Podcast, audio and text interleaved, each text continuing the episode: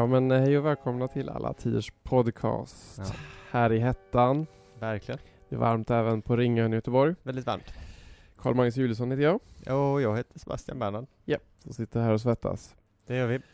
Det gör vi. Om ni hör ett bakgrundsljud så är det bara havets eh, vindar. Precis. Göta älv som brusar förbi. Exakt. Romantiskt som attingen. Verkligen.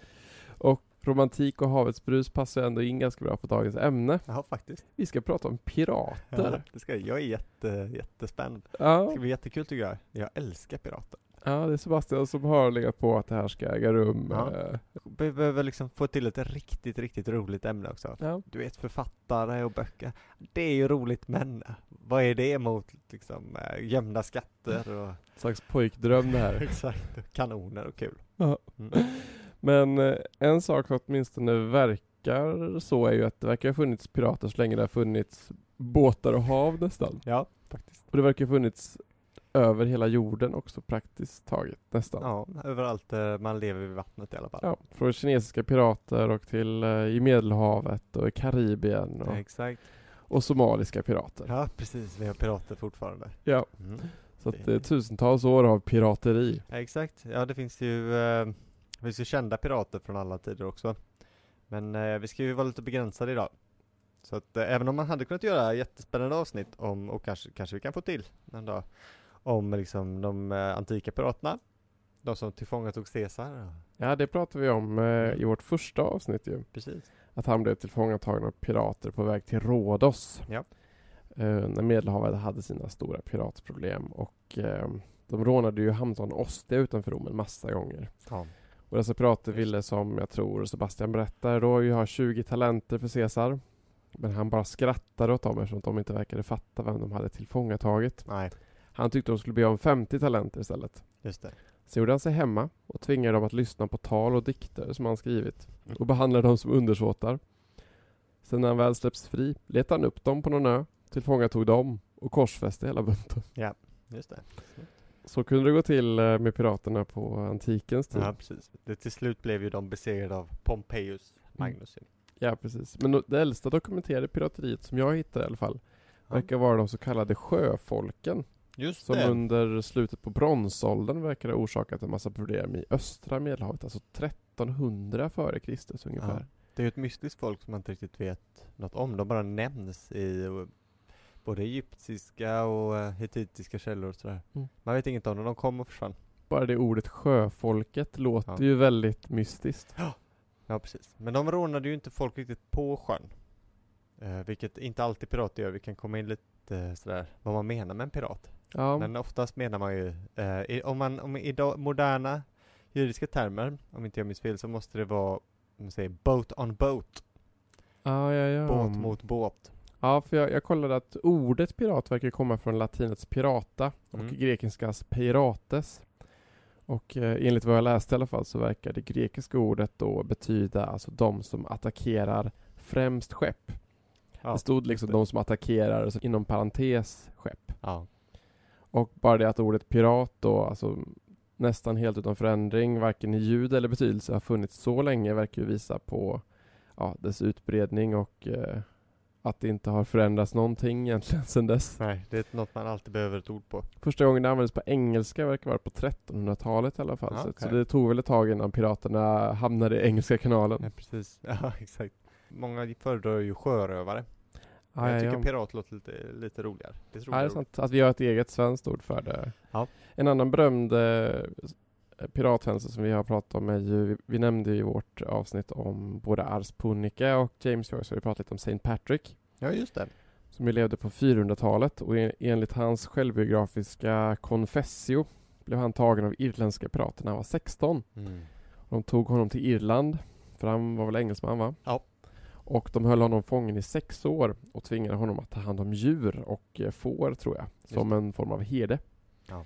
Och denna tid var faktiskt väldigt kritisk för hans andliga utveckling för att eh, Gud förbarmade sig över hans ungdom och okunskap och gav honom möjlighet att få sina synder förlåtna och konverterade då till kristendomen. Just det. De var ju romare liksom från eh, det vi idag skulle kalla England. Ah, ja, ja. Eh, ang- anglerna hade ju inte dykt upp än. Nej, nej, nej. Eh, Sen hittar också, det finns också en tysk eh, barocktonsättare som heter Johan Jakob Froberger ja. som på 1600-talet spelade cembalo och var hovorganist. Mhm. Man vet typ ingenting om honom men han ska i alla fall också ha överlevt en piratattack på Engelska kanalen 1653 Okej. på väg från Calais till Dover. Aj, aj. Ja. Men det här med definitionen alltså som vi pratar om. ehm, är vikingar pirater? Man, ibland vill ju folk kalla dem för uh, sjörövare eller pirater. Och det är klart, det, det hände väl att de attackerade skepp också, men vi brukar ju inte klassificera dem som pirater. Ehm, och det har väl att göra med att de främst transporterade sig till sjöss. Jaha, de rövade på land mer. Ja, men som vi kommer komma in på så gjorde även pirater under den så kallade klassiska piratåldern det också. Men vi, vi, vi har, väljer ju av liksom definitionsskäl inte kalla dem pirater. De är ju heller inte laglösa egentligen. Inte i sitt eget samhällssystem heller. Nej, nej, nej. Det skulle man väl också kunna klassificera pirater som. Och kommer ju, alltså vikingarna tillhörde ju hela nationer som var involverade i den, alltså Ja, visst ja. de bröt inte mot några hemmastadgade lagar riktigt. Nej, visst ja. Sjörövare har ju ingen hem, inget hem. Inte på samma sätt i alla fall. Nej. Och inte, inte det vi brukar mena. För det tar ju lite emot att kalla vikingar pirater. Det gör det. Och sen i åtminstone en sån här slags fornnordisk, eh, svensk kontext att Ja. säga att eh, vi är pirater istället för vikingar och sånt där. Nej. Den nordiska piraten. Precis, visst. Men eh, det är inte säkert att folk hade gjort det så, den distinktionen eh, förr i tiden. Nej.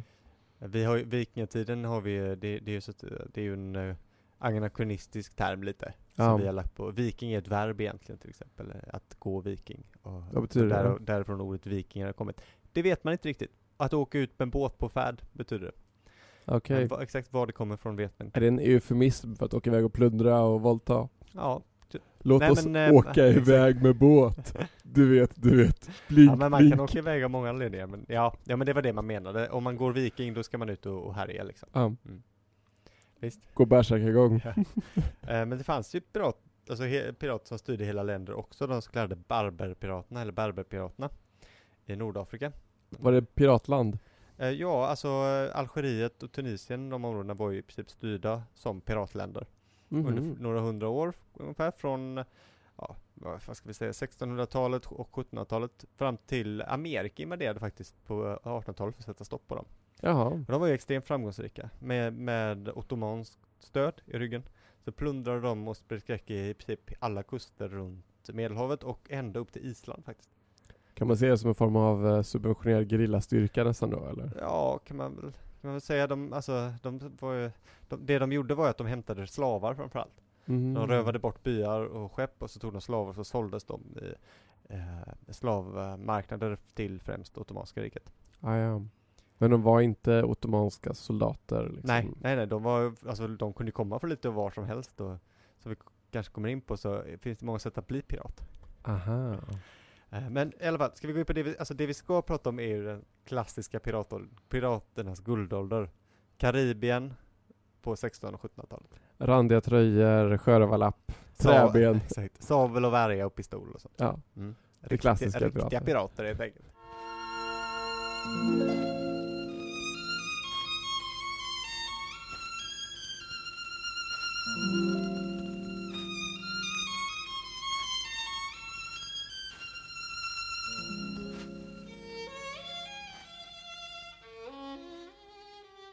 Vi komma in på hur det, hur det kommer sig? Varför men- är det här de piraterna vi känner till och allt sånt där? Ja, visst, och såg de verkligen ut som eh, Long John Scott, heter han inte? Long John Silver tänker du på? Long John Silver tänker jag Ja, på. vi, vi får hoppas att vi kan svara på den frågan lite. Ja.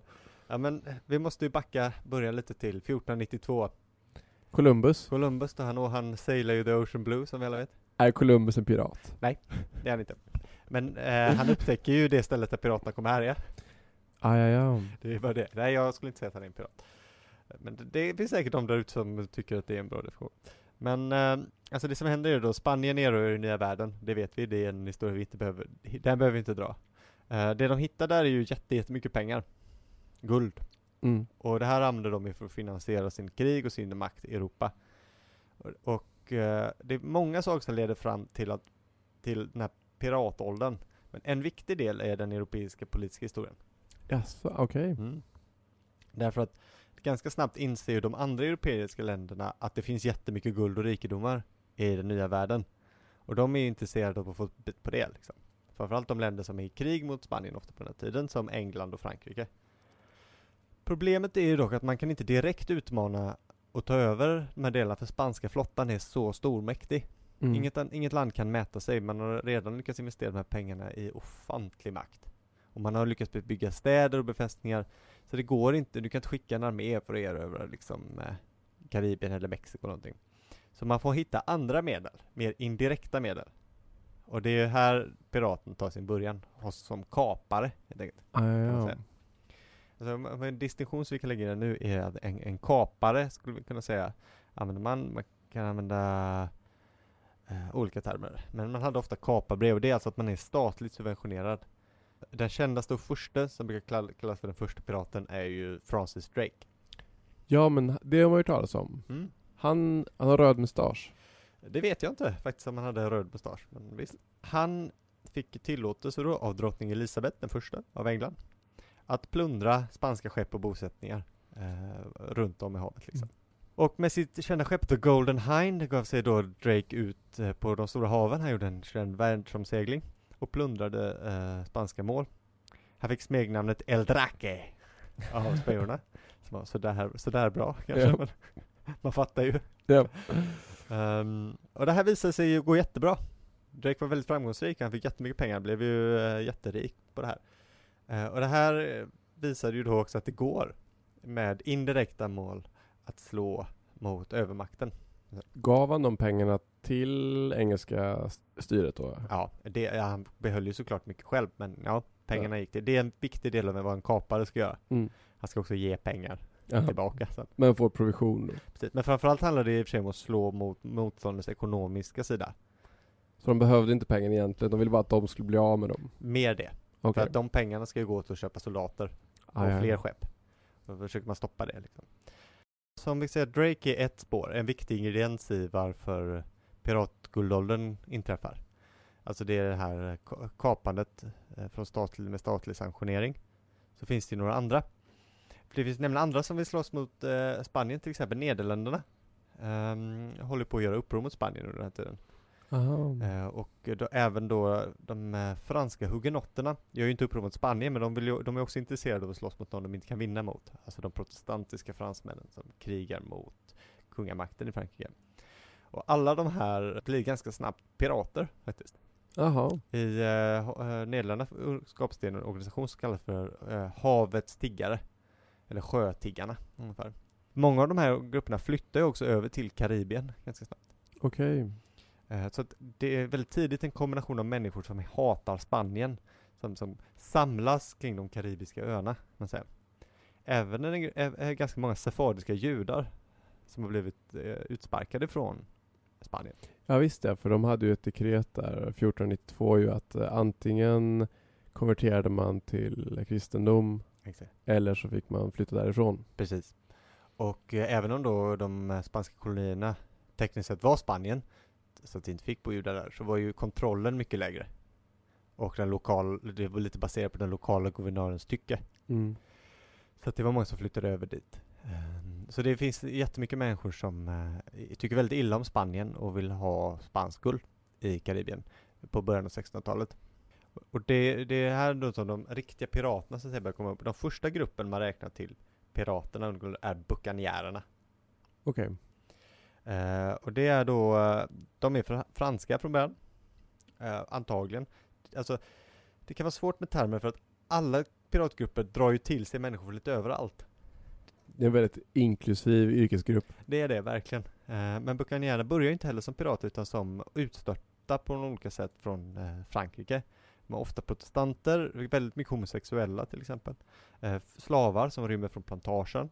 Och folk som, som bosätter sig på stränderna längs Hispaniola, den ön som Haiti ligger på, och Dominikanska republiken. Och på den närliggande ön Tortuga, som är Mm. kända piraten. Liksom. Där finns inte riktigt någon centralmakt överhuvudtaget på på tidigt 1600-tal. Det är därför buccagnärerna slår sig ner där, Så de är liksom en, eh, en blandad eh, bunt med outcasts. kan man säga.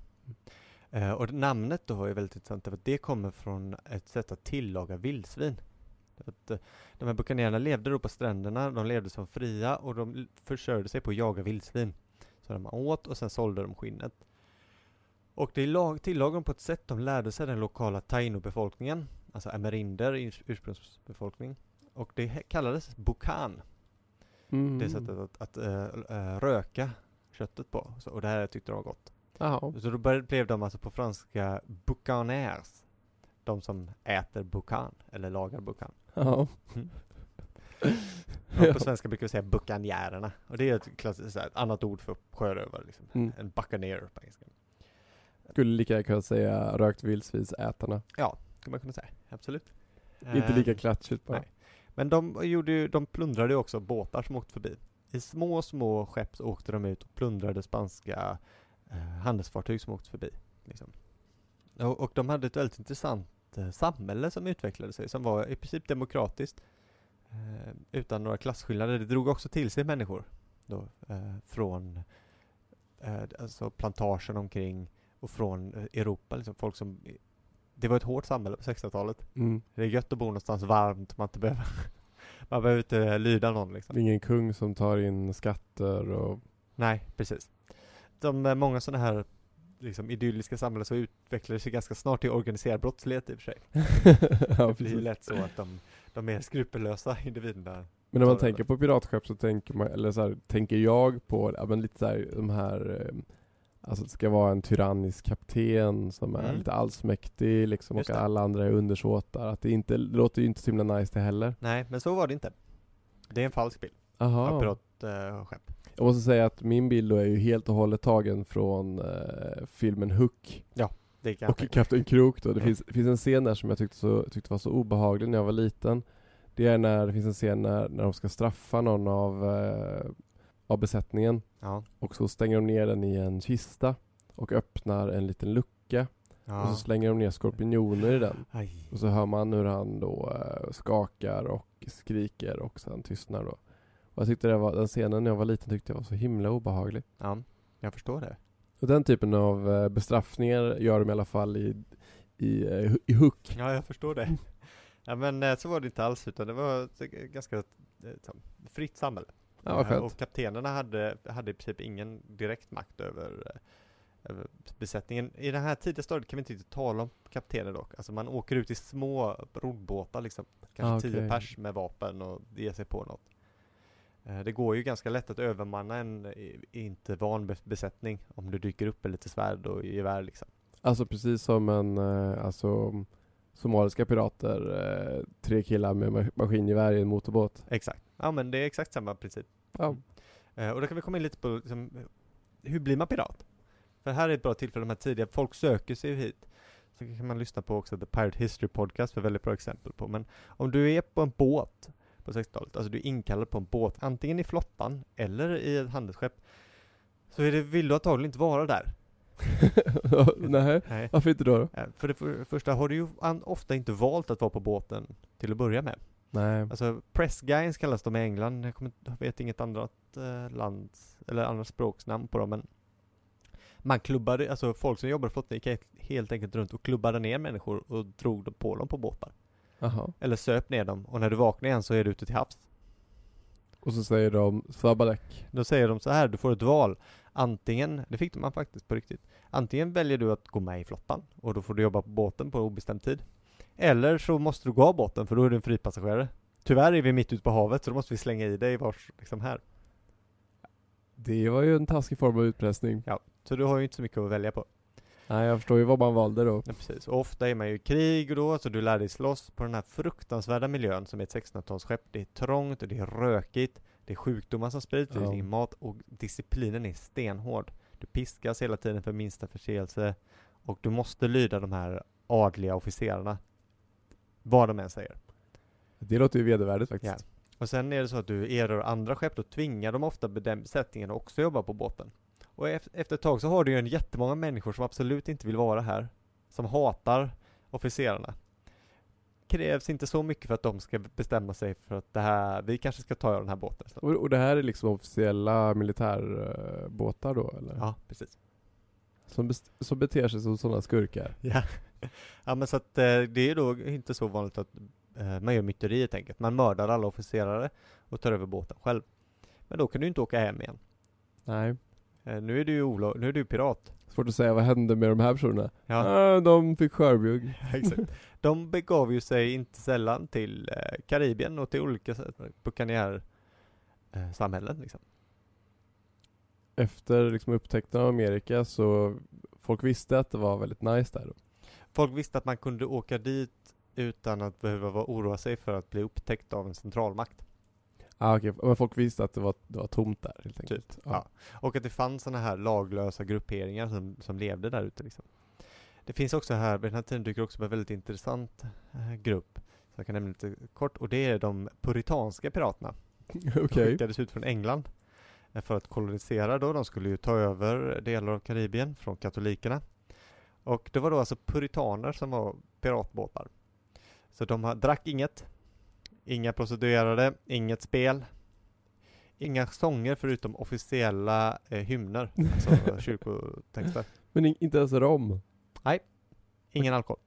Men de var ju också väldigt, de, de var ju ganska grymma alltså när de tog tag på folk, men eh, Det, låter, det låter ju väldigt lattjo. ja, det är de sämsta piraterna. Jag hade gärna sett en En- Pirates of Caribbean 7 Ja. där de möter ett puritanskt uh, piratgäng Ja, som inte dricker, som sjunger hymner och eh, inte spelar kort. Nej, exakt. Det hade varit en bra uppföljare tycker jag. Ja, verkligen. Eh, men de här Buccaneer-piraterna, de grupperar sig samman till också en organisation som kallas för Kustens brödraskap. Innan 1630-talet. Nu dyker det också upp de första, efter från Drake egentligen kända kaptenerna. Men Mm. vi kommer snart komma in på den liksom, första av de riktigt kända. Men det är, några roliga namn där är ju till exempel Diego El Mulato Lucifer, Ja, han. det låter som en pirat. Ja, han var också uppväxt i, i spanska eh, bosättningar på Yucatanhalvön i Mexiko.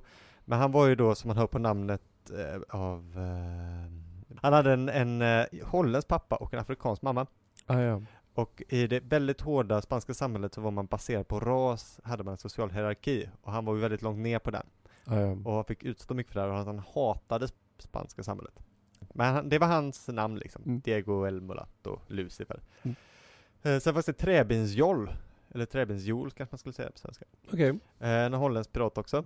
Eh, så om någon undrar, hade pirater träben? Så träbensjol hade, hade det. Han hade det uppenbarligen. Mm, ja. Vet vi att han hade det förutom att han heter det? Men vi utgår från att han hade. Ja, det är lite konstigt namn annars. Han och Diego Lucifer var kompanjoner liksom. Och så fanns det en, en engelsk kapten som hette kapten Ming, eh, Christopher Ming. Och han, eh, han var associerad med de här eh, uh, buccaneerna. Och så fanns det en fransman som hette François Lolonais som var känd för att vara extremt våldsam. Men nu dyker ju den stora hjälten upp på scenen, hjälte och hjälte, men den stora riktiga första kända storpiraten, Captain Morgan. Den Ja, riktiga Captain Morgan. Det har man ju hört talas om. Ja, exakt. Han som är på flaskan liksom.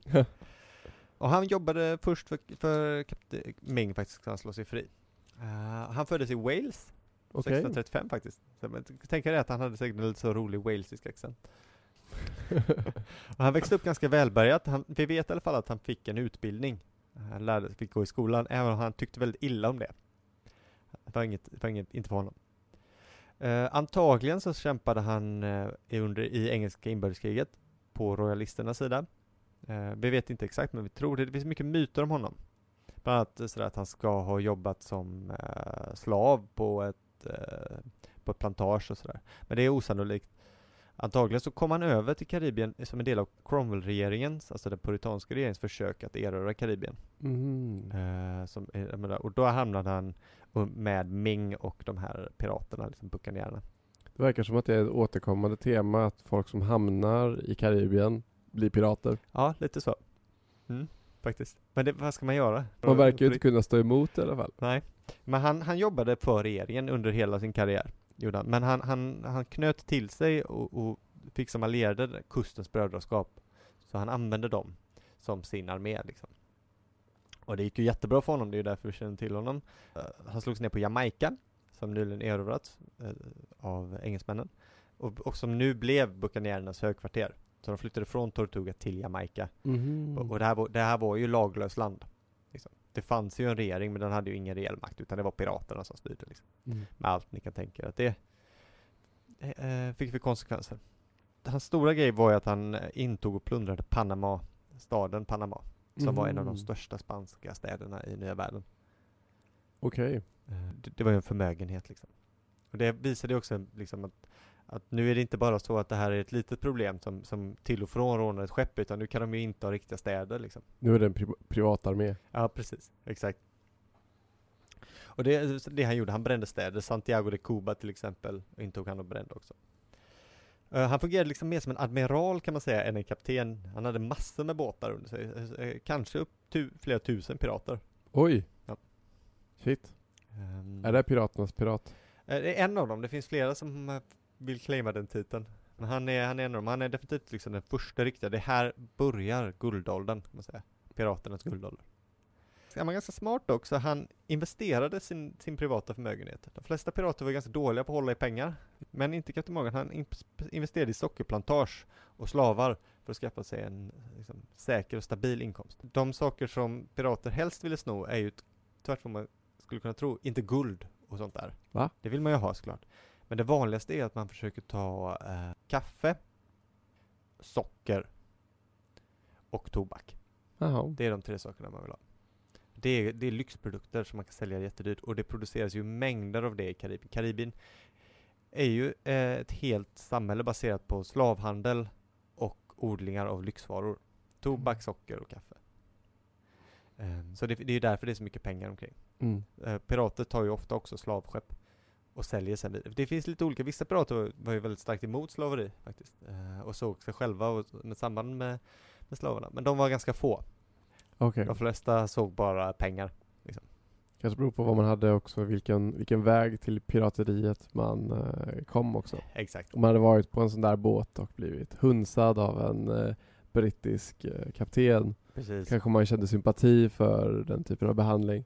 Ja, verkligen. Men om man var en soldat som hade åkt dit för att bråka och sen kände jag får ju mer pengar om jag frilansar Ja, så kanske man hade en annan typ av hänsynslöshet. jag tror också det faktiskt. Captain Morgans karriär är också intressant för att den slutar ju lyckligt för hans del.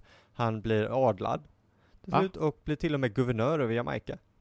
Vem al- alltså engelska, Eng- Ja, precis. hur, hur kan de göra det då? Ja, han har ju gjort jättebra saker för England. Plundrat jättemycket spanska ställen och bränt ner städer och sådär. Mördat jättemycket spanjorer. Men hur, hur vet de att det är för England? Ja, men det, han- det är officiellt för England. Aha. Nej, så, det är, så är det. Men för jag tänkte, han gjorde väl, gjorde han inte för sin egen skull bara? Nej, ja det också, men, men både och. Så han betalar Det- produktion det, också? Ja, det är ett give and take rela, relation det här. Men betalar han då av de här plundringarna Ja, för till England? förmoda det. Mm, Och tanken då när han blev guvernör då var att han skulle kunna hålla tillbaka piraterna nu. Liksom. Men det verkar inte ha så, så jätt, gått så jättebra. För det, det dök upp gång på gång att pirater han påstod sig ha fångat och, och hängt, de liksom fångades på andra ställen och plundrade skepp fortfarande. Så det verkar som att han kanske inte riktigt var så intresserad av att fånga och hänga sina gamla vänner. Nej, kan man ju förstå. Nej. Piratheder. Exakt. Men han dog 1688, respekterad och rik. Liksom. Mm. Mm. En framstående medlem av det här engelska samhället.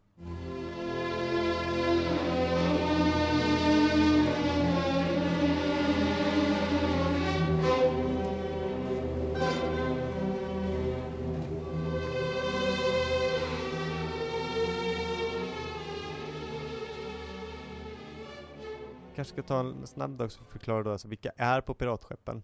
För nu har vi nämnt väldigt mycket europeer och det är protestant, framförallt protestanter. Men det är ju kaptenerna, besättningarna är ju, är ju andra.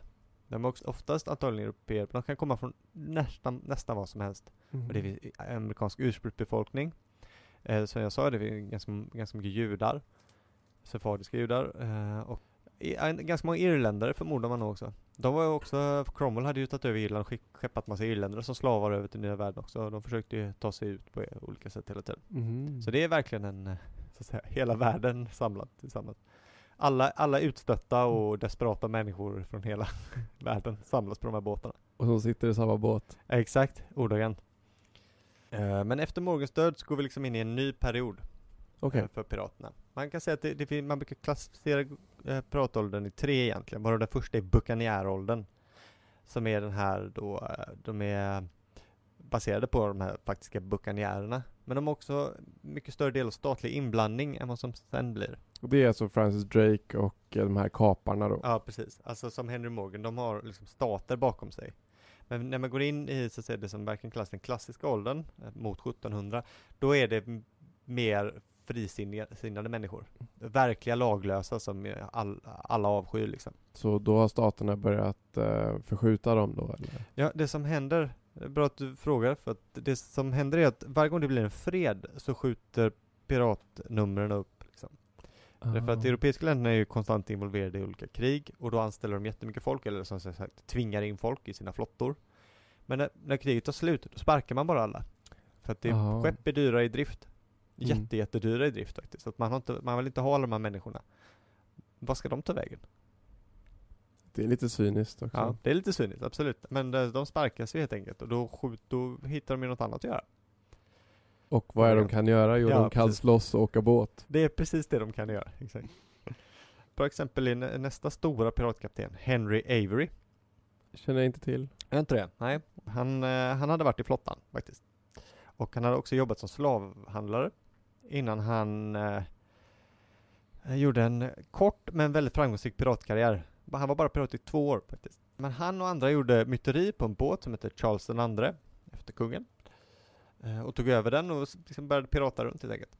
Hans stora bedrift var i alla fall att han, han, han lyckades plundra mogulflottan. Alltså mogulerna, härskarna över norra Indien, de muslimska härskarna. Eh, Han fångade deras eh, paradskepp och hela flottan nästan. Eh, Fyllda med liksom indiska skatter på en eh, summa av ungefär 500 000 guldmynt i den tidens värde. Oj, Det är svårt att avgöra hur mycket det är exakt, men jag kan säga det är väldigt, väldigt, väldigt mycket pengar. alltså med 500 000 stycken Ja. guldmynt alltså? Om vi tänker att det han gör är alltså att han tar ett av världens rikaste nationers eh, bruttonationalprodukt i princip. Det måste ju också ha vägt en hel del om man tänker på hur mycket ett guldmynt väger. Och så tänker Absolut. man 500 000 sådana, Mm. det måste vara ganska många kilo. Jättemycket. Och det här är nog den största piratskatten någonsin. Ah. eh, som någon pirat lyckats ta.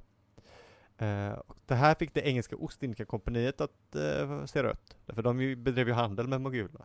Det var inte så bra när den engelska flottisten har, Då har de ingenting de kan köpa engelska varor med då? nej kan man säga. Vad nu England har för varor? Nej, precis. Men de, var- de tyckte inte, så de gav sig ut på liksom en, en stor jakt på, eh, på Avery över hela, hela havet liksom. Men han försvann.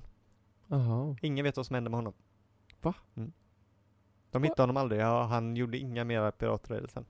Så vi får förmoda att han drog sig tillbaka. Ja, eller att skeppet gick under Ja, kan det också ha gjort. i någon storm. Precis. Mm. Man vet att de splittrade plundringen. Eh, liksom, det gjorde man alltid, splittrade basbesättningen.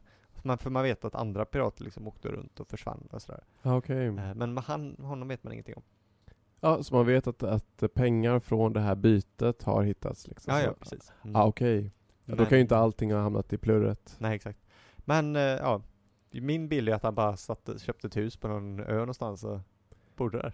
Alla kriminellas slutmål, är det inte det? Och levde lyckliga alla sina dagar. exakt. Ja, häftigt. Mm. Men sen kommer vi in då i alltså en hel uppsjö med goa pirater här från ungefär år 1700. Nu är det som de här man verkligen klassiska namnen goa. Eh, och nu kommer vi in då i del två. Om den första är uh, Buccaneeråldern så är det här så kallat för The Pirate Round. Och då, då åker man från Karibien bort till Indiska oceanen och tillbaka på en, liksom en runda som man gör och plundrar längs vägen tills man kommer tillbaka till Karibien och först liksom startar om på nytt så att säga. Spendera pengarna helt enkelt. Okej. Ehm, och det här gör många. Den första att göra det är en pilot som heter Thomas Tew. Han är inte känd för så mycket annat. Eh, men en av de tidigare är ju Black Sam Bellamy. Bra namn. Eh, han och hans män jämförde sig med Robin Hood. De kallades faktiskt för havets Robin Hood. Och de var Aha. några av de här mer idealistiska piraterna. De menade att, att de hade blivit svikna av samhället och därför att de hade rätt att plundra. I praktiken verkar det inte som att de har gett jättemycket pengar till de fattiga sen. och inte de fattiga, var de själva. Det var väl så de såg det ungefär. Precis. Men, eh, det är i alla fall, eh, var ett exempel på en av de här mer liksom, piraterna med lite hjärta i alla fall. Eh, han dog 1717 och utanför Massachusetts eh, i en storm. Han, hans skepp sjönk. Han hade precis varit på Rhode Island och hälsat på sin familj. Ja. Eh, så det, han fick ett dramatiskt slut, men inte så, inte så piratigt ändå kanske. Nej. Min favorit är nästan Oliver Levasseur. Eller han är inte min vi kommer till min favorit sen. Eh, han kallas för Labus, Labus. som är någon form av falk eller något sånt där tror jag, Ah. franska. Och han är man då fransk pirat. Eh, det är bra också att bryta av, det låter ju som att det är bara engelsmän här, men det är för att de bästa källorna är engelska. Jaha. Det gör att det är mycket engelsmän och amerikaner. Det är de historierna som har berättats mest liksom. Men han plundrade portugisiskt skepp som var på väg från, från Indien också, från Goa, med biskopen av Goas skatt. Som var väldigt mycket pengar. Man räknar med att den här skatten i dagens värde är värd ungefär en miljard pund. Oj. Ja. Mm. Det intressanta är ju dock, det, det man, man funderar över det fortfarande, är för att skatten finns någonstans. Han hängdes 1730 på eh, den franska Réunion och då bar han ett halsband i vilken man fann ett kryptogram som han sa skulle visa vart skatten låg. Va? Och ingen har hittat den än och ingen har löst det kryptogrammet. Ja men va? Ja, spännande va? Vadå, va? varför sitter inte folk och löser det? De försöker, det är väldigt svårt. Jag har faktiskt kollat in det själv lite och är medge att det är väldigt, väldigt eh, svårt. Vet du vad Sebastian? Nej. Tänk om du och jag skulle läsa det. Jag dabblar till och från. Mm. Ja men jag tycker vi kan ge, ge oss in på. Om det är någon där ute som, eh, som är väldigt bra på kryptogram så får de göra splitta 12 miljarder eh, kronor. Ja, exakt. Så är jag väldigt intresserad av att get a crew together. Så hör av er. Det finns någonstans på Seychellerna tror man. Det finns en, en, em, en historiker eh, som höll på jättelänge. Men jag försöker hitta den och han är död så nu har hans son tagit över Okej. försöket. Det är helt sjukt. Ja. Men alltså, jag tror att det är svårt idag kanske att förstå hur otroligt rika de var. För att vi tänker att folk är rika idag. Ja. Men de var så otroligt jävla rika. Ja, ja väldigt, Alltså, väldigt. jag, jag såg en dokumentär en gång som handlade om ehm, Det har ju blivit lite av en grej att boxera skattskepp idag ju. ja, just det. För att eh, det, det är så himla dyrt. Så att Mm. till exempel Spanien Jag tror att de i den här dokumentären pratar om att det finns alltså typ en miljon sjunkna skepp Ja, shit. Ja. I, på, över hela världen då. Och att det är väldigt, väldigt många av dem som, som då kommer från Spanien. Ja, Som vi har pratat om. just det. Men Spanien har ju inte råd att eh, boxera de här skeppen eller leta efter dem. Nej. Så att den här dokumentären då handlade om att det har kommit upp en massa privatföretag Mhm. som då ehm, specialiserat sig på att boxera gamla skattskepp. Men då vill ju de ha säga, en del av skatten. Ja, jo det är klart. Men den här skatten är ju kulturarv. Mhm. De följer då när de eh, pratar om ett skepp som innehåller sådär flera hundratusen guldmynt. Ja. Och då tycker de att men borde inte vi få en beskärd del av det? Alla mynten ser ju exakt likadana ut. Men Spanien har då, tycker då att vadå det här är ju vår historia. Ja. Ska, vadå ska ni få av det? Och så har, så har det gett upphov till vissa typer av eh, ja, lagliga konflikter så att säga. Vem som det. äger de här skatterna och ja, beroende på var de ligger och vil, vilka avsändare de hade och sådär. Men det handlar, handlar om så otroligt många skepp som innehåller så otroligt mycket guld. Ja. ja, det här är ju något man borde satsa på själv känner jag. Jag vill ju jättegärna hitta guld. Bli en sjöbottenpirat. Ja, fan, det, här, det, här, det här ska vi göra, det gör vi nu. Man kan spela in podd på havet. Ja, Det måste väl kunna Um, en, en väldigt känd pirat är ju Kapten Kidd. eh, faktiskt. Han har fått ett eh, väldigt stort eftermäle, bland annat via Howard Piles kända bok om pirater. Eh, men det är lite oförsett kanske, det här debatteras, därför att det verkar som att han tvingades att bli pirat av sina egna män. Han var faktiskt ute och jagade pirater, och det gick så dåligt, och han hade inga pengar kvar, han hade inga pengar att betala sin besättning, och de höll på att dö i sjukdomar, och han hade lånt sina finansiärer, och då tvingade besättningen honom, men nu plundrar vi den här båten som åker förbi. Vi måste ha lön. Ja, precis. Och så gjorde han det, och så grävde de ner den skatten, den hittades dock. Och sen blev han hängd några år senare som, för, som pirat. Men det är många då som tycker att han var inte en riktig pirat, för att han, han var, alltså, när han väl hade gjort det fanns ju, gick det ju inte att gå tillbaka. Nej. Men han var så att säga totalt ovillig.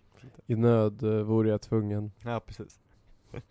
Så att eh, jag lämnar honom lite åt sidan också där. Um, Men eh, man, kan, man kan begrunda Kapten Kids sorgliga öde ibland. um, tvingas göra onda grejer när han inte är ond på Nej, riktigt. precis. Om det är någon som sen tar upp manteln från då liksom Henry Morgan som en ledare så är det Black Bart. Bartholomew Black Bart Roberts, som är ett riktigt bra piratnamn. Det var ett coolt namn Jag faktiskt. undrar om han är förlagen till The Dread Pirate Roberts i min favoritfilm faktiskt, The Princess Bride. Aha. Jag, jag tror inte du har sett den så jag behöver jag inte den. Men då finns det en pirat, han heter Black Pirate Roberts. Och sen får man veta att det är inte han som är den riktiga, det finns ingen riktig Dread Pirate Roberts, utan de bara byter, de bara ger över titeln nästa gång. Jaha, som han- Fantomen. Ja, han säger det, han heter West, han säger ja, men ingen hade ju varit rädd för The Dread Pirate Wesley. Måste ju ha ett bra piratnamn. Eh, men i alla fall Black Bart Roberts då, han, han är också, kan klassas som en av de framgångsrikaste piraterna i Karibien. Han hade då ingen sån stor jätteskatt. Han var med på, på mängd, eh, kvantitet, han tog över 400 skepp Oj. i sin karriär. Men det var då oftast mindre summor så de spenderades ju rätt så na- snabbt. Liksom. Han gör innan han dog i strid på sitt skepp, eh, The Royal Fortune. Den här granatsplitter träffade honom i halsen. Oj. Men han skrev en piratkod. Eller liksom, han satte på pränt en piratkod. Och det här är ju känt från filmer som Pirates of the Caribbean, att det finns en Pirate Code. Den är annorlunda än vad man skulle kunna tro. Det är mer Okej. ett uppförande liksom, regler. Eh, jag har 11 här, jag tror att det finns fler artiklar, men det här är de jag hittade bara genom lite lätt sökning sådär. Nummer ett, alla har rösträtt på skeppet. Jaha. Det är som jag sa, det är en klassisk grej. Piratkaptener väljs av sina män. Okej. Och alla viktiga beslut tas gemensamt. Kaptenen är mer som en eh, liksom, i strid ledare och sådär. Det var väl sympatiskt. Mm, absolut. Alla, nummer två är då att alla ska få lika del av bytet. Ja, också sympatiskt. Mm. Jag tänkte bara att det var så här. Allt det här till mig och så får ni dela på det Det där. kommer lite regler sen som, som, som kanske förändrar lite på det men eh, Sen är nummer tre, inget spel och dobbel Va? ombord. Nej, Nej. så det är väldigt tråkigt. Nummer fyra tycker jag är den bästa. Ljusen släcks klockan åtta. Va? Va? Det här låter ju som ett jävla kyrkläger. Ja, exakt. Klockan åtta, men det har nog att göra med att man inte ska bli upptäckt snarare än att man måste gå och lägga sig. Ja, Så att ingen annan båt ser att du är där ute. Ingen spel, gå och lägga sig jättetidigt. Det låter jättetråkigt. Och sen nummer fem är att du ska hålla ditt svärd och din pistol ren. Det är också rimligt. jo, det nummer också lite töntigt. Ja, jo men eh, vet du, dyka upp i strid med en smutsig värja. Ser töntigt ut. Nummer sex är inga barn och kvinnor ombord. Det Nej. känner man ju till, det är som typisk sjömansregel. ju. Eh, nummer sju är en uppenbar tycker jag, ingen får lämna skeppet i strid. Det är klart du inte får göra. Nej, desertering brukar ju inte så vara så po- poppis. Nej, exakt. Eh, nummer åtta är att man inte får slåss med varandra ombord. Utan istället ska alla dispyter avgöras på land genom duell. Ja, ah, okej. Och Också för att hålla disciplin jag. Eh, nummer nio är att ingen får lämna besättningen innan alla har 10 000 pund var. Eh, alltså man får inte hoppa av gänget. Nej, exakt. Förrän alla har fått liksom en förmögenhet. Jaha. Mm. Så man måste, man måste gå hela vägen så att säga. Precis. Problemet är väl att de inte kunde hålla i pengar, så de kommer, väl aldrig upp i den summan. Eh, nummer 10 är då att kaptenen och vissa andra ombord, det fanns en hel lista över dem, de får 1,5 av bytet. Den här regeln liksom slår, slår väl ut lite regel nummer två antar jag. Okej, men inte så mycket mer. Nej, det är inte så mycket mer. Nummer 11 är min favorit. Musikerna ska vila på sabbaten. Annars måste de spela varje dag. Hade de ett storband eh, under, under däck? Det verkar så faktiskt. Och soft var så bara, nej nej, jag är inte pirat, jag är bara dirigent. Jag, jag sitter här och skriver arrangemang. Ja. I min bild är det mer kanske två fioler och ett dragspel, men Ja, det är sant. Det är sant. jag vet inte. Kanske gitarr. Ja. Eh, just det, det här är min riktiga favoritpirat tror jag. Eh, Inte konstigt kanske. Han hette Amero Pargo. Han var spansk pirat, lite ovanligt. Men nu när vi kommit in i liksom senare pirattider så har det här idén om att man slåss mot Spanien försvunnit ju. Nu är det bara folk som driver runt. Mm. Han var dock i och för sig ibland sponsrad av Spanien. Ja, Okej, men Spanien har tappat lite sin oerhörda dominans här kanske. De har ju det. Storbritannien, eller det nya Storbritannien är precis en ny union här. Det seglar ju upp som den stora sjömakten ju. Alltså Britannia rules the waves och så vidare. Och även Frankrike har ju erövrat jättemycket öar i Karibien och det har också Nederländerna. Så Spanien är ju inte längre den här supermakten. Nej. Tvärtom börjar det bli lite av ett stagnerande rike. Men Amere Pargo, han ville råda bot på det. Han var från Teneriffa på Kanarieöarna. Mm. Ja, han var en gång på solsemester. Det har jag också varit. Mm, gött. I vulkanen. Ja, exakt. Eh, han var känd för sin, jätte, sin stora fromhet. Han var väldigt religiös. Han gav, han gav väldigt mycket av sina pengar till kyrkan, till olika kloster och vidare liksom. Och så var han nära vän med en, kä- en känd eh, spansk mystiker som heter Maria de Jesus. Jaha, Det finns många rykten om att de skulle ha haft en romans också. okej. Han är liksom sinnebilden för en, ett sådär, en spansk uh, gentlemannapirat på något sätt. Ballongbyxor, Eh, Exakt. Han ska ha varit väldigt... kråsskjorta. Precis. Och, eh, och jag gillar väldigt mycket hans, hans gravsten är pryds av en klassisk piratdödskalle med två ben och en eh, skalle över. Men skallen blinkar med ena ögat. Va? Men gravstenen finns kvar och Ja, kvar? det finns kvar. Det finns på Teneriffa tror jag. Wow! Ja, Det var coolt. det är coolt va? Jättecoolt. Tänk att se en riktig piratgrav. Ja, visst. Ska du åka och titta på. Och sen då sist, men absolut inte minst tänkte jag då att vi kan nämna Svartskägg. Mhm. Han måste ju kanske vara den kändaste piraten. Okej. Den riktiga piraten tänker jag. Han är en sån legend. Liksom. Blackbeard. Hans tidiga liv är ganska okänt. Vi vet nästan ingenting om honom egentligen, även om det finns mycket myten. Förrän han seglade med en pirat som hette Benjamin Hornigold. Som var också på tidigt 1700-tal. Eh, vi vet att eh, Svartskägg, eller Edward Teach, som han hette egentligen, tog över det franska skeppet La Concorde och döpte det till Queen Anne's Revenge. Som är ett så känt piratvrak också som finns kvar faktiskt. Och han var då mest känd för sin grymhet och sin väldigt flamboyanta speciella stil. Därför att när han dök upp i strid hade han då sitt långa stora svarta skägg såklart. Eh, han hade också alltid sex laddade pistoler längs bröstet Oj! och vaxklumpar i håret som han tände eld på. Så att han skulle se ut som djävulen när han kom ombord på ett eh, fiendeskepp. Shit, det låter lite läskigt faktiskt. Ja, faktiskt. Han, var- han var väldigt lång också egentligen, så det kom den här jättemannen med pistoler överallt och Det låter ju jätteläskigt. Han var då också väldigt våldsam, känd för att hugga fingrarna av folk för deras ringar och sånt där. Usch. Klassiska piratgrejer liksom. Hans slut blev lite dröpligt kanske. Alltså som många pirater en ganska kort period. Den- Medellivslängden från att du blev pirat, pirat var två år. Ungefär. Från att Va? du går med på ett piratskepp så har du ungefär två år att leva. Eh, fyra år ansågs vara en, en gammal pirat. Men det är ju jättekort. Mm, det är väldigt kort. Men det är ju som ett självmordsuppdrag. Det är det lite. Det kanske säger någonting också hur- hur extremt dåligt alternativa livet var, att så många valde Shit. piratlivsstilen. Men han, eh, så här var det att han, han gick på grund faktiskt med sin skepp utanför Beaufort i North Carolina. Eh, Där han fick, blev benådad av guvernören mot vad man tror så var, kan ha varit en ganska stor summa pengar. Det här var eh, Judith, min fru väldigt hård på att jag skulle nämna det för att hon har varit i hans hem där. Wow! Precis. Hur såg det ut Jag vet inte, som ett 1700-talshus tror jag.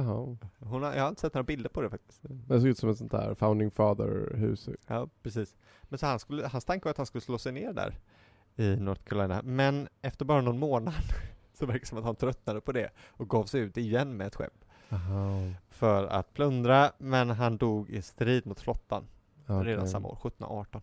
Mm. Och det, han hade ju då en kort period och den var inte så framgångsrik heller. Men det var nog det här ryktet han lyckades sprida omkring Mm. sig som gjorde honom så känd. Och han lyckades- Längtan till havet var för stark. Ja, precis. Och här ungefär tar ju piratguldåldern slut, Mm. runt 1730.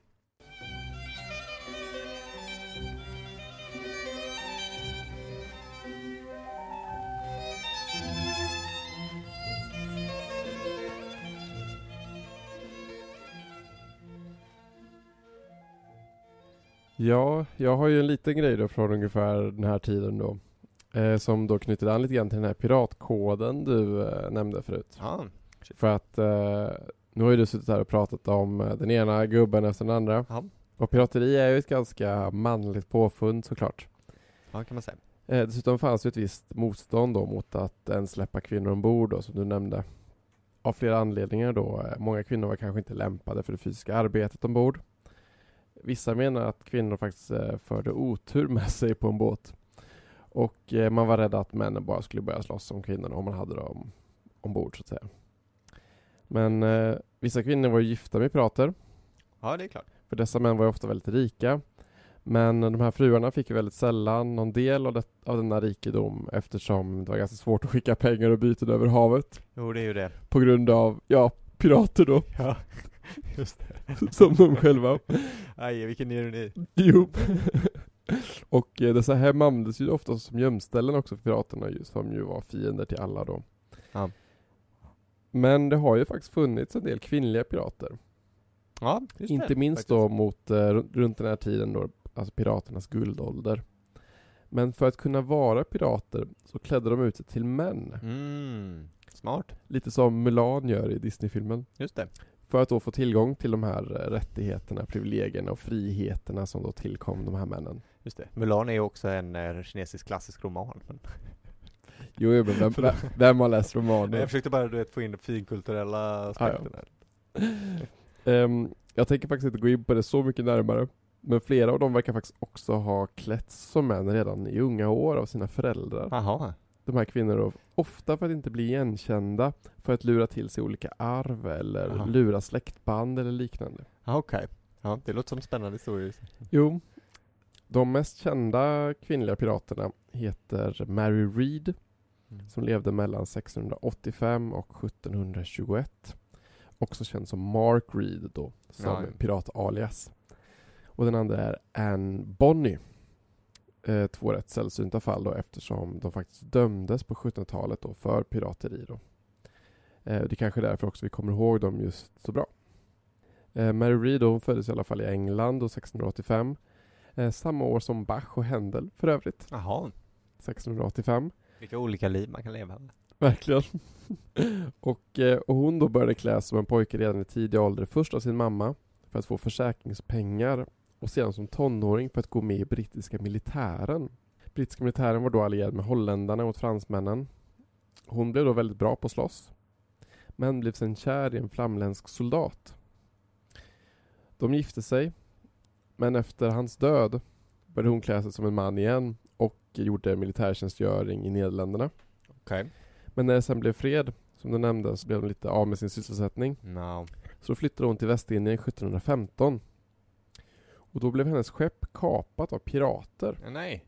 En kapten då som heter Jack Rackham. Mhm. Och eh, hon valde helt enkelt att gå med honom. Shit ja. Och bli en del av hans crew då, fast klädd som en man. Ja. Smart. Men det lite sjuka är ju att på samma båt fanns då Anne Bonny, som också var klädd som en man. Ja, ja.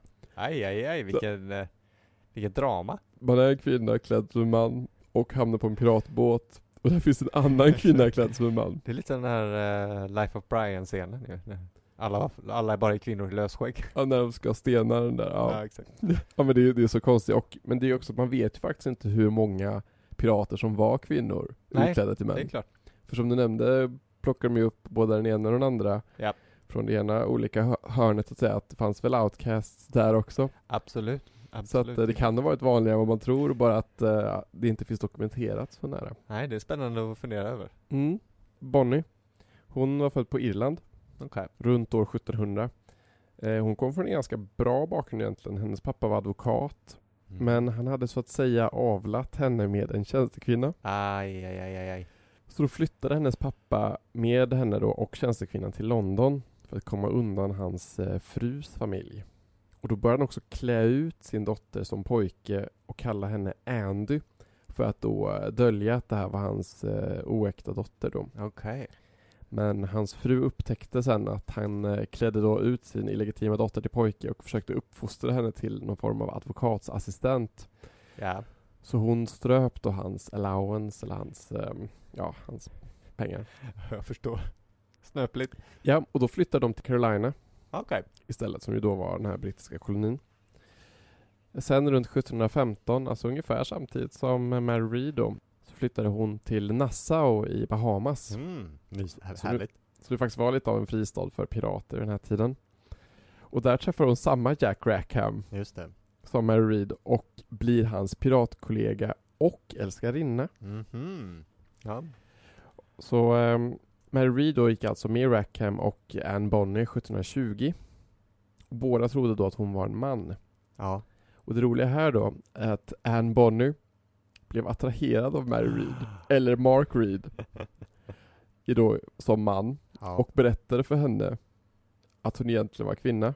Okej. Alltså Anne Bonny berättade att hon var kvinna för att då liksom han, för att öppna upp möjligheten för någon form av samröre. Jag förstår det. Och då fick alltså Mary Read då, även hon berätta att hon också var kvinna. Ja, ja, ja. Alltså vad är oddsen? Nej, verkligen. Det här verkligen. låter ju som en saga. Det gör faktiskt det. Mm. Men det är ju sant. Det låter ju som en, eh, en Shakespeare-pjäs Ja. eller uh, AK van Tutte som vi eh, Ja, har pratat om. Verkligen. Det låter för bra för att vara sant helt enkelt. Men också det att det är så konstigt också att man inte kunde se skillnad. Nej, det är lite konstigt. Det är någonting så, alltså, så har man ju alltid tänkt när man ser en Shakespeare-pjäs, att man tänker jag ser ju att det där inte Ja, exakt. Nej, precis. Men uppenbarligen så Nej. var det inte så. De kanske hade väldigt, eh, De hade väldigt pösiga kläder på den tiden. ja, det var exakt det jag tänkte säga. De hade säkert väldigt pösiga Och alla kläder. hade ju sådär stora peruker och grejer. Ja, Kanske inte pirater i och för sig, men ja men kanske. Ja. Men det roliga var att Rackham blev svartsjuk och trodde att det var något på gång mellan dem. aj. Så då fick Anne Bo- Bonny då berätta det även för honom då att hon, eh, hon var egentligen en kvinna då. Just det. Men det blev faktiskt inte så mycket av det här sen, för samma år, alltså 1720, så samma år som eh, Mary Read gick med eh, Jack Rackham, så blev hon, Anne Bonny och kaptenen Rackham arresterade Ja, och fördes inför rätta i Spanish Town på Jamaica. okej. Rackham blev avrättad eh, direkt. Men både Reed och Bonnie hävdade att de var med barn Mm. och kunde därför förskjuta datumet för deras avrättning. Jag förstår. För man kan ju inte avrätta någon som är gravid. Nej, just det. För då dödar man ju två personer. Just Eh, men Reed dog sen i feber några månader senare. Alltså 1721. De Okej. greps i november 1720. Ja. Så det här är i början på 1721. Och eh, i någon form av feber och man tror att det kan ha varit på grund av en graviditet. Hon kanske Jaha. var det ändå på riktigt. Jag förstår. Och Bonnie vet man inte vad hon blev av. Nähä. Nej. Ingen vet vad som hände med henne.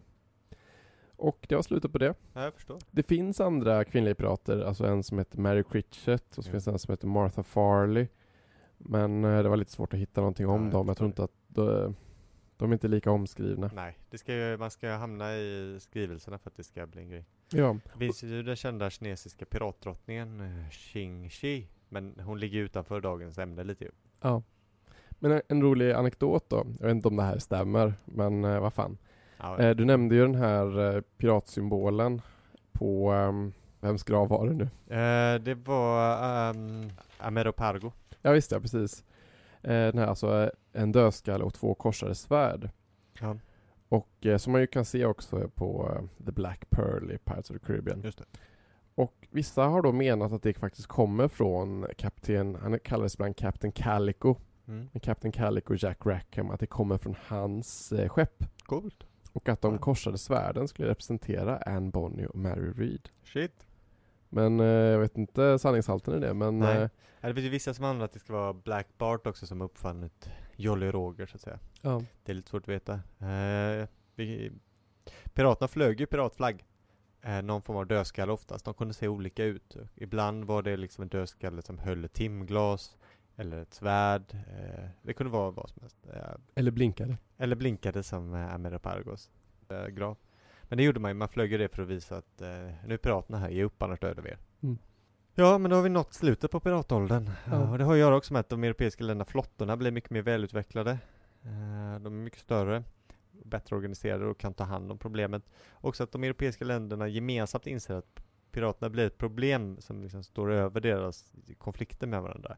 Så man går lite med på att inte sponsra och kapare på samma sätt som man har gjort och försöka att hålla nere problemet. Pirater går ju under den eh, juridiska termen hostis humanus generis som är alltså då fiender till den mänskliga arten. Oj. Eh, och det här är en, eh, som går- går ända tillbaka till romarna, men det är ju att alla ska gripa en pirat. Pirater är fiender till hela mänskligheten. Det finns liksom, man, de ska inte ha en säker hamn någonstans. De är fredlösa. Ja, precis. Som Robin Hood och de är också ju att vem som helst får döda dem. Exakt, men det här ska då även vara, fungera internationellt och det gjorde ju att piratåldern gick mot sitt slut, i alla fall i Karibien. Mm. Som vi sa så har vi ju då Barber, Barberstaten i Nordafrika och Sydkinesiska havet, det är ju två riktiga sådana här piratnästen. Mm. Men mer någon annan gång kanske. Jag vill bara säga, alltså mycket av vad vi vet om piraterna är ju på grund av att de var så populära i, i litteraturen. Ja. Redan under, under sin tid faktiskt. Alltså. Ja, till exempel då skrev ju en man som heter Alexander Exquemelin en bok om Kapten Morgan. Och han hade seglat med Kapten Morgan.